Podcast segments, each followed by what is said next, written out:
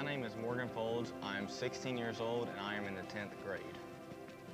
In August 2019, I actually got I actually got saved and had a profession of faith. And I hadn't been, I didn't get baptized when I was saved, um, or when I got saved. Uh, and at the time, I was at a different church and it just didn't feel right. Um, but then I showed up at First Baptist uh, and you know realized that this is where God wants me to be and what I'm doing here is what God wants me to be doing. Um, and so then I'm like, well, why not get baptized at the church that you feel like you're doing work for God at?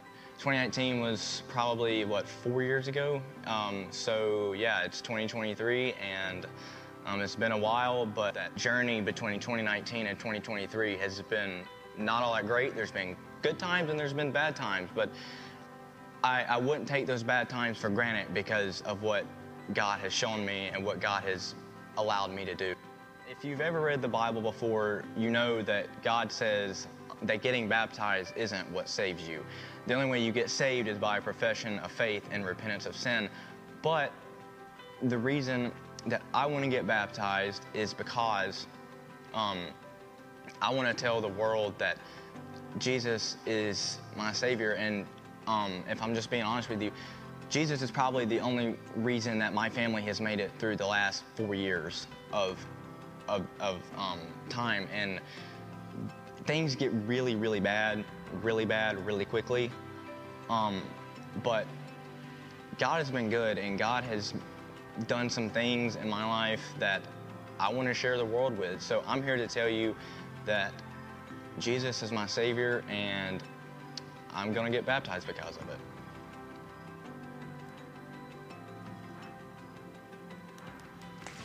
Yeah.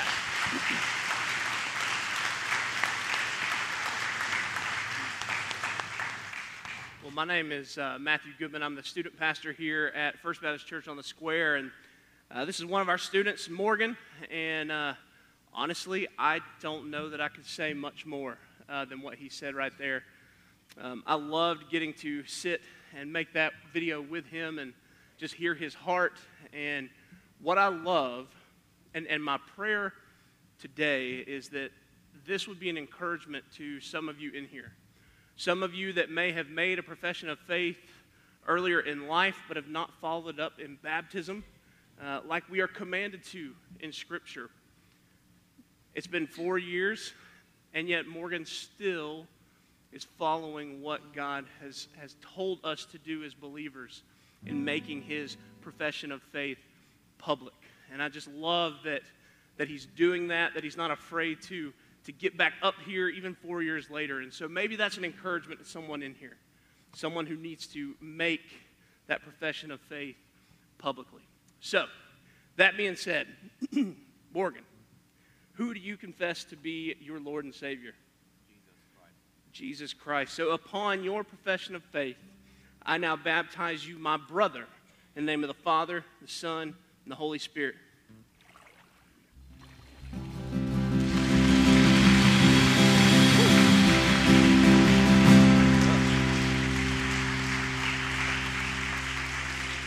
There's water here.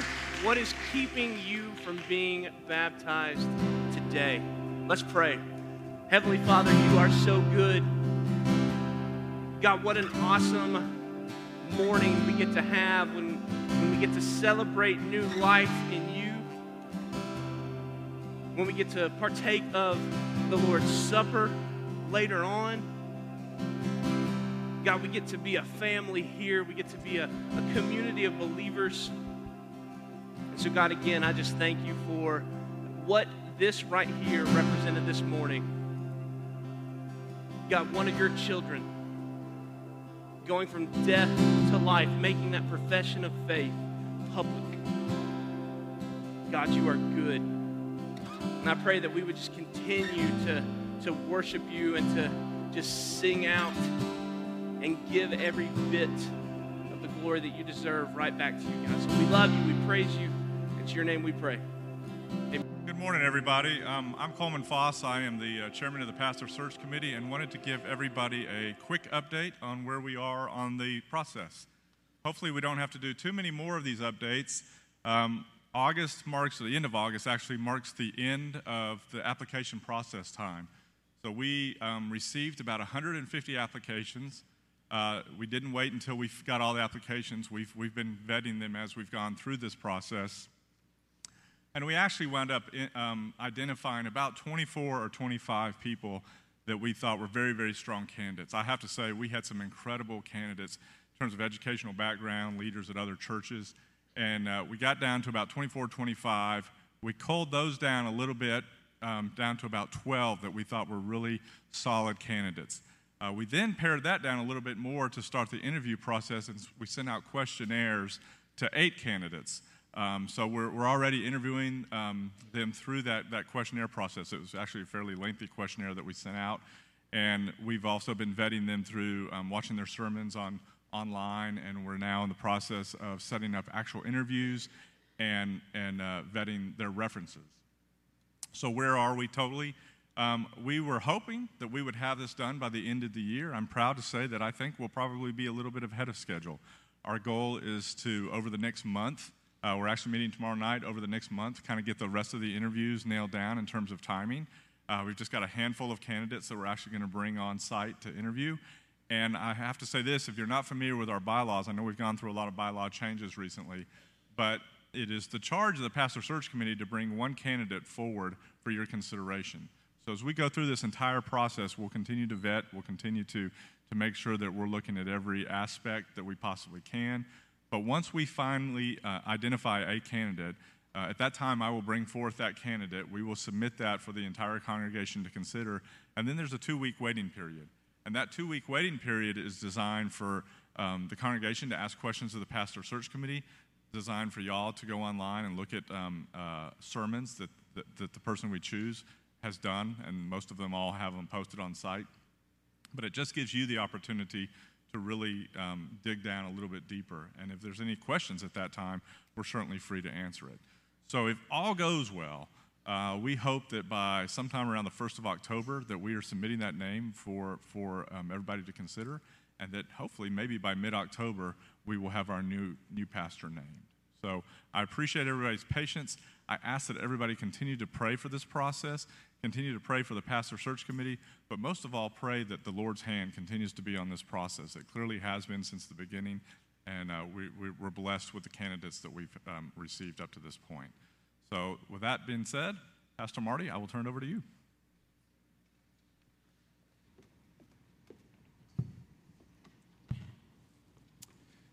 Well, thank you, Coleman. A podium on wheels would be very nice.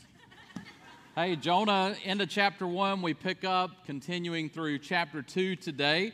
Do pray for your search committee, all their hard work. They have a wonderful team, they're doing a great job and moving quite efficiently. I've not seen a committee and other churches I've been connected to that have moved at uh, such a steady pace. So you have a lot to be proud of uh, with that.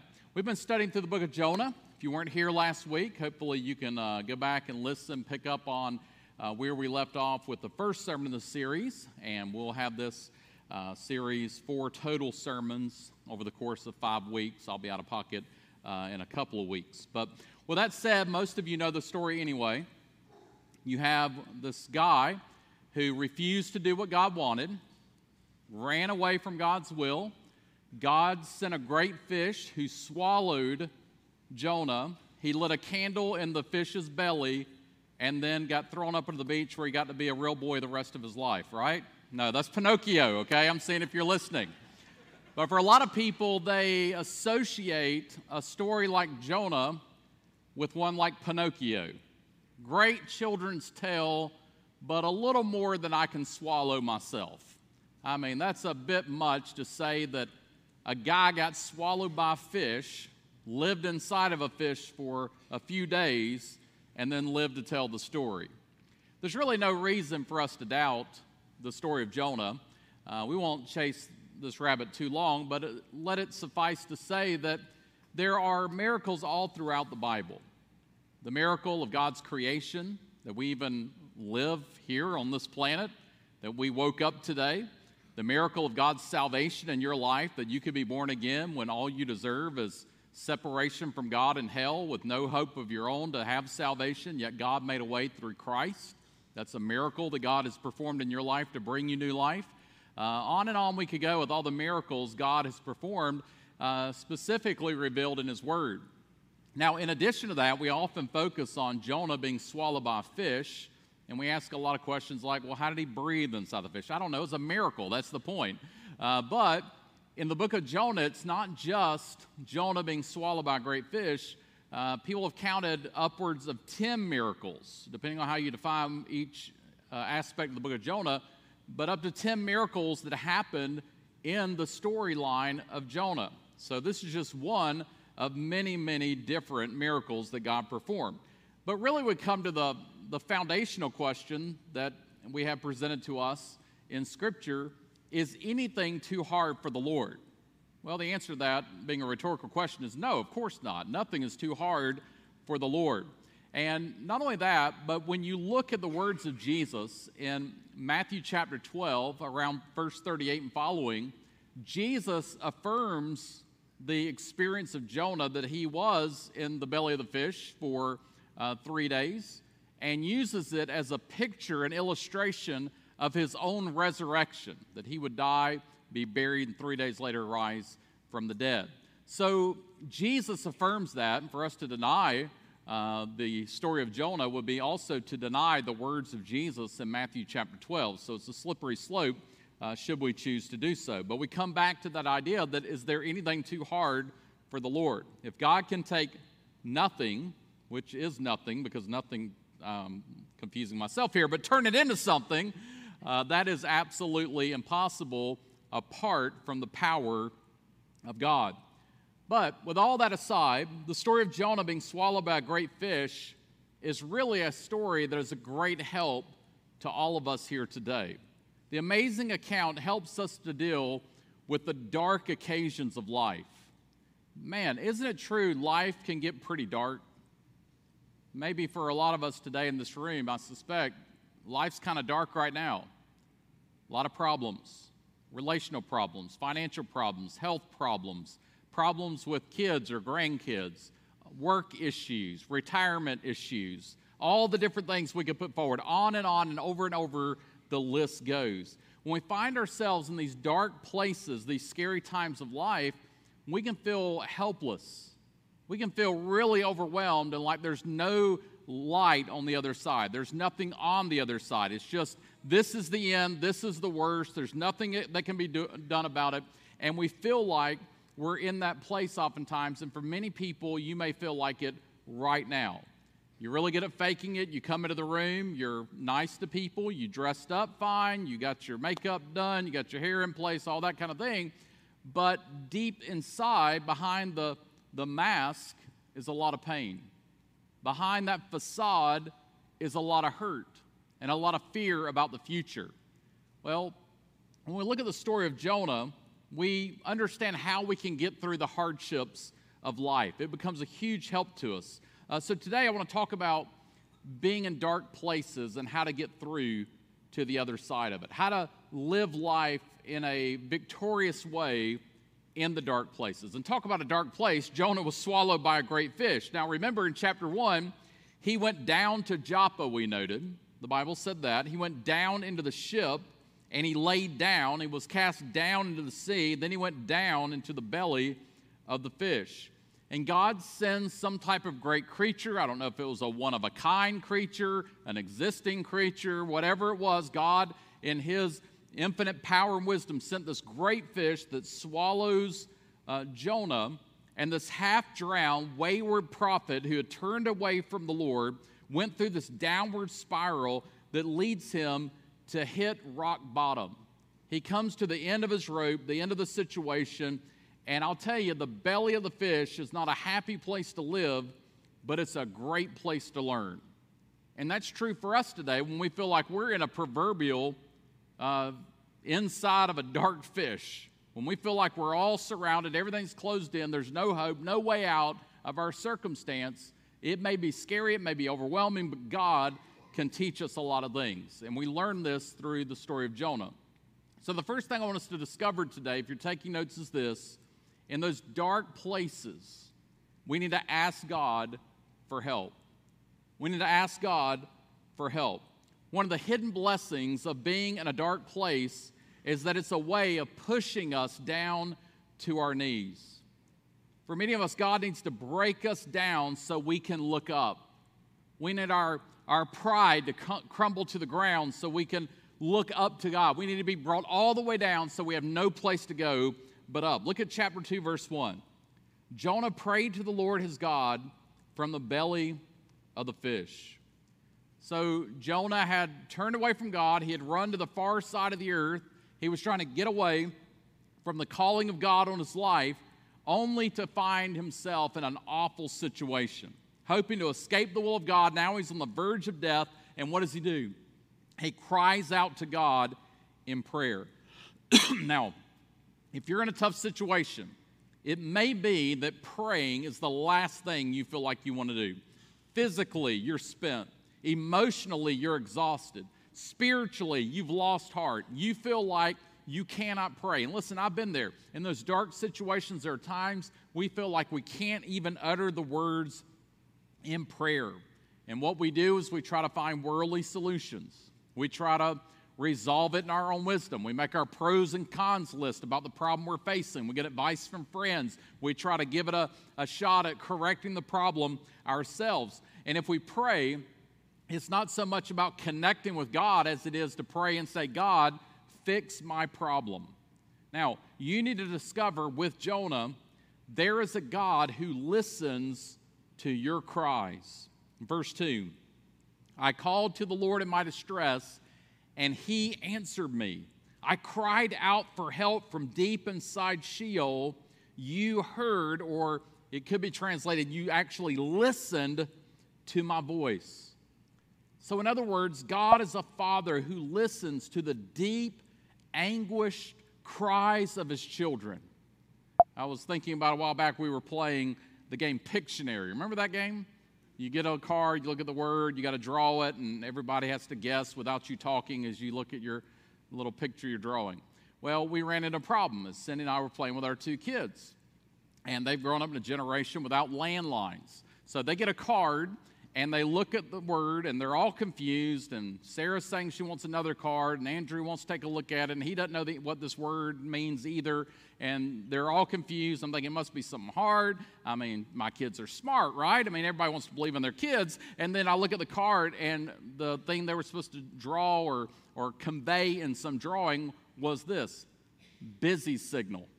They had no idea what that meant. Now for a lot of us today who grew up in a different era, we know about a busy signal. They had no idea what that meant. Now, when we reach out to God in prayer, when you're in that dark place and you ask for God's help, never is there a time you're getting a busy signal, never a time it's going to voicemail, never a time when God is not hearing the prayers that you are praying. He listens, He hears, and He responds. Now, I want you to note that. God always responds to the prayers of his children. Every single time. God does not ignore you in your struggle. He listens so we can ask for help and we will find it. He is listening, He is answering back with His comfort, with His strength, with His grace. And you say, Marty, but I prayed in my dark situation and God didn't answer. God did not respond. I did not feel like God heard me. Listen, God's greatest help is not always changing your situation, but giving you His grace and His presence in your situation. It's exactly what happened to the Apostle Paul when he was struggling with that thorn in the flesh he talked about. Whatever that problem was in his life, he prayed and asked God, God, take it away, God, take it away, God, take it away. And God never took it away. Now, for us, we would look at that maybe and say, well, God's not listening. God's not responding. Why isn't God hearing my prayers? What am I doing wrong? I thought the preacher said that God listens, God responds. But sometimes it's not about changing your circumstance, but showing up in your circumstance with His grace and His comfort. So when times are dark, number one, ask God for help. Number two, in dark places, take responsibility. So many times, the dark places we find ourselves in are honestly of our own making. Now, this part is really hard to hear because when we get ourselves in a mess and life goes upside down, we never want to believe it's our fault. I mean, how could I be the root of the problem? How could I have caused this relational fiasco I'm dealing with? How could I be the one who got myself into a situation of heavy debt and no money? It couldn't have been my spending habits. We, we get into these situations and we never want to believe we are the root of the problem.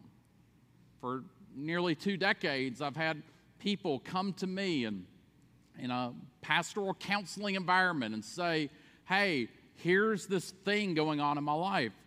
Rarely does someone say, and I caused the problem. Everything I'm dealing with is because I'm a knucklehead. People hardly ever come to that conclusion. It's always some other environment around them that caused this problem in their lives. But let's be honest about it. Most of the problems we deal with, we can trace back to some bad decision making in our lives. And God said something in Galatians chapter 6, verse 7. We don't like to read, we don't like to apply in our lives, but He said, Don't be deceived. God is not mocked. For whatever a person sows, he will also reap, because the one who sows to his flesh will reap destruction from the flesh, but the one who sows to the Spirit will reap eternal life from the Spirit. Now, that seems harsh, but it's true. The truth may upset us, but that doesn't make it less true. It's kind of like the lady who was boarding a bus one day, and as she stepped onto the bus with her baby, the bus driver looked at her and then looked at the baby and said, Lady, that is the ugliest baby I've ever seen in my life. Well, she was horrified, right? I mean, you might have punched the guy. I mean, uh, but that's what he said to her. She was hot as fire about it. She was madder than she could be. So she makes her way storming down the aisle of the bus. She goes and sits toward the back next to a guy, and he notices that she's visibly upset. And he looks over at her and said, Ma'am, are you okay? And she said, No, I'm not okay. That bus driver just insulted me. I am so angry. He was so ugly to me. I cannot believe what he said to me. And he looked at her and he said, Ma'am, you don't have to take that. You march right up there and give him a piece of your mind. Go right now. I'll hold your monkey. You go up there and you let him know exactly what you think. Listen, the truth hurts sometimes. We don't like to hear that possibly it's our fault. Thankfully, God heard the cries of Jonah, and thankfully, he, he hears the cries that we offer to him. But the truth is that Jonah never would have been in this dark place if he had obeyed God. It was his rebellion that put him there, it was his disobedience that left him in this dark, dark place. And he notes it in verse 3 When you threw me into the depths, in the heart of the seas, the current overcame me, all your breakers and your billows swept over me. God disciplines Jonah, tosses him into the sea. He nearly drowns. And what we see here is that rather than make excuses, Jonah is owning up to his mistakes. He's acknowledging that he did something, and as a result, God responded. And some of us today, God is telling us it's time to take responsibility. It's time to own our problems. It's time to repent of our sin. And it may sound harsh that our dark places are God's discipline. But it's a sign that God loves you to take you to those dark places, to drive you to your knees, to drive you to a place where you have nothing else you can do but to cry out to God for forgiveness. Jonah went to a dark place because of his disobedience, and now he's making things right. He's acknowledging that he made some decisions that led to God tossing him into the sea. Many of you grew up in a great household, you had a loving father. And by loving Father, you, I'm sure, recognize that He was one who uh, taught you right and wrong. He didn't just let you go do anything you wanted, go rob convenience stores and graffiti your neighbor's house. I mean, he, you had rules, you had curfews, or you had behaviors or manners you had to express. You had a loving Father who guided you. And when you didn't do what you were supposed to, that loving Father disciplined you. So much more, our Father in heavens, greater than any earthly father, brings discipline the lives of the children he loves. So, really, if we're not being taken sometimes to these dark places, taken to the woodshed, so to speak, it's because maybe we don't belong to God.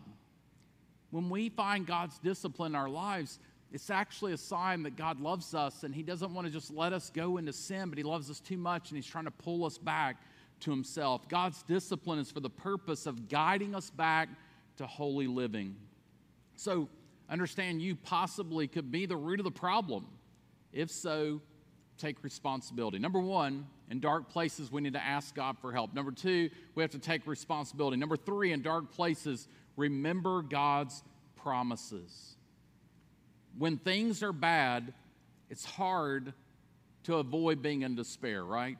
There's no hope. There's no answer. My problem can't be resolved. We tell someone what we're going through. They try to give us advice, offer hope to us. And, sometimes we don't even want to hear it because we believe it's the end of the line. There's no solution. It's doom and gloom all around us. Look at verses 4 through 7. Jonah here said, And I said, I've been banished from your sight. Listen to this. Yet I will look once more toward your holy temple. The water engulfed me up to the neck. The watery depths overcame me. Seaweed was wrapped around my head. I sank to the foundations of the mountains, the earth gates shut behind me forever. Then you raised my life from the pit, Lord my God. As my life was fading away, I remember the Lord, and my prayer came to you to your holy temple. All this time, we've noted Jonah's been going down. Then he focuses his gaze upward toward God's temple. He lifts his prayer heavenward. I think what we see here is that Jonah, as a prophet, knew the word of God perhaps even reminded of the words of Solomon as the new temple was being dedicated, where it says in 1 Kings chapter 8, every prayer petition that any person or that all your people Israel may have, they each know their own affliction as they spread out their hands, listen, toward this temple.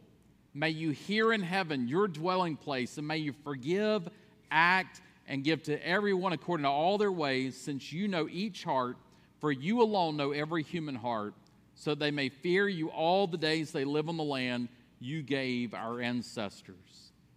I think Jonah knew those covenant promises, and he's claiming them as his own. And God today, in your dark situation, has made some promises to you. So many, let's just recount a few. Jesus said, In your struggle, I will never leave you and I will never forsake you. Some of you feel all alone right now. Your dark place has put you in a really bad place where you feel like God doesn't care. God's not there. God's missing. He's absent. He doesn't care about you anymore. But Jesus made a promise, and, and our Savior is without sin it's impossible that he would ever compromise his word. So, therefore, what he has said is true right now in your dark place. He has not left you, he will not leave you, he will never forsake you. It is God's promise to you. Like he promised Paul, his grace will be there for you. The Word of God tells us His grace is sufficient in our time of need when sin is the cause of our problems and our darkness. 1 John 1 9 says, God is faithful and just. He'll forgive us of our sins as we confess our sins to the Lord.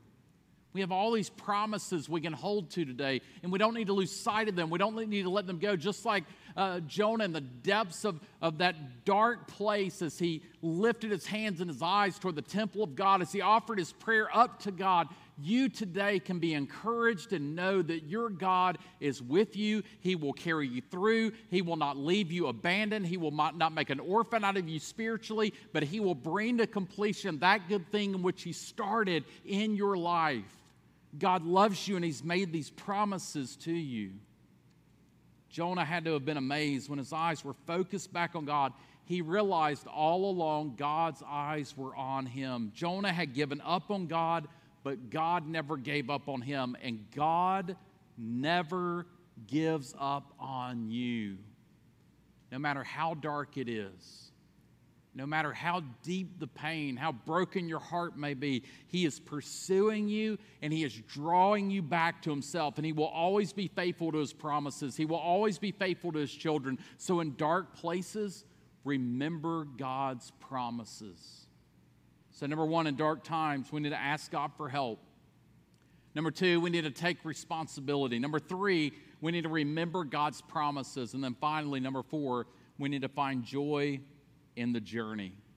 Find joy in your journey, no matter how bad it is right now, no matter how bad the pain or the fear, your failure, disappointment, the child of God, you right here, as a child of God, have salvation promised to you from God.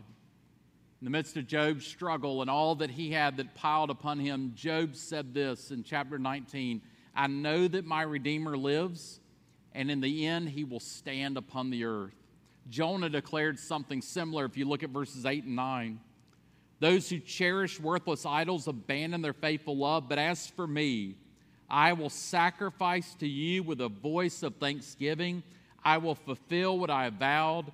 Salvation belongs to the Lord. It's clear he had stopped resisting and now he is repenting, and as a result, his joy had returned. This is why Scripture tells us consider it pure joy when you face trials of many kinds. No matter what it is you're going through, how bad it may be, how difficult the trial, God is with you. Salvation is yours. It's secure in the hands of God. Nothing can snatch you from the Father's hand. So rejoice in the Lord. Paul said again, I say it, rejoice. When you ask God for help, when you take responsibility, when you remember His promises, you find joy in the journey. Today, your situation may be tough. But note that all this that we've seen today happened in the belly of a fish. It's bad, but it certainly was bad for Jonah. And once his heart was right, he learned what he needed to learn. And notice verse 10 it says there, Then the Lord commanded the fish, and it vomited Jonah onto the dry land. Pretty gross, huh? All the middle schoolers in the room, like, wow, it said vomit in the Bible. So we go through these seasons of darkness and we can find joy because our salvation is secure. And I know it feels like it now that it's never going to end, but there's going to come a day when you leave that dark place. There's going to come a day where there's another chapter in your life another season you're going to experience, a time you're going to come out of that dark place because God is with you. He's not going to leave you. He's going to bring His grace in your life. He's going to bring your, His power in your life. He's going to bring you to that next situation. God's going to carry you all the way through to the very end, all the way unto eternal life. But today we have to note some lessons can only be learned in the belly of a fish, deep down in a dark place. So, what is God trying to teach you today? What is God trying to work in your life in the midst of that painful struggle? Sure, ultimately, God doesn't want all that bad stuff in your life, but God doesn't waste those difficulties. As we traverse this sin scarred world and we deal with all this brokenness in our lives, God takes every situation and works it for your good and His glory. Would you bow with me for prayer? In this moment, as we pray, are you in a dark time in your life? Are you struggling? Maybe no one else knows about it. No one else is aware of what you're going through. But listen, God knows, and He wants to help you in your life. Would you turn to Him today? Right now, in this moment, would you bow your head in prayer, lift your heart to the Lord, voice your prayer to Him? Ask Him for His help. Take responsibility. Hold to those promises God has made to you. And find joy even in your difficulty. Father, we lift our voices to you today. We come before you with all the pain and hardship of this life. God, it piles up so heavy, it gets so overwhelming. But we know today that we have a God who loves us, a God who's with us, a God who will get us through whatever it is we're facing. Father, I pray that you would show yourself strong in the lives of the people in this room. They would sense and know your presence. They would feel you at work in their lives. And God, that you would carry them through to the other side. May they have renewed confidence today. May they have renewed hope today. May they sense, God, that you are working in their lives and that you have not left them all alone. So, Father, help us as we bring our burdens to you now minister to us by the power of your Holy Spirit. As we make these commitments, I'm going to make my way here to the front. And I ask that Brother Tom join me. And if you have a decision you need to make for Christ today. Maybe you need to receive Him as Lord and Savior. Maybe you want to join this church family. You need to rededicate your life. Whatever it is that God's laid upon your heart, it would be our honor and privilege to talk with you today.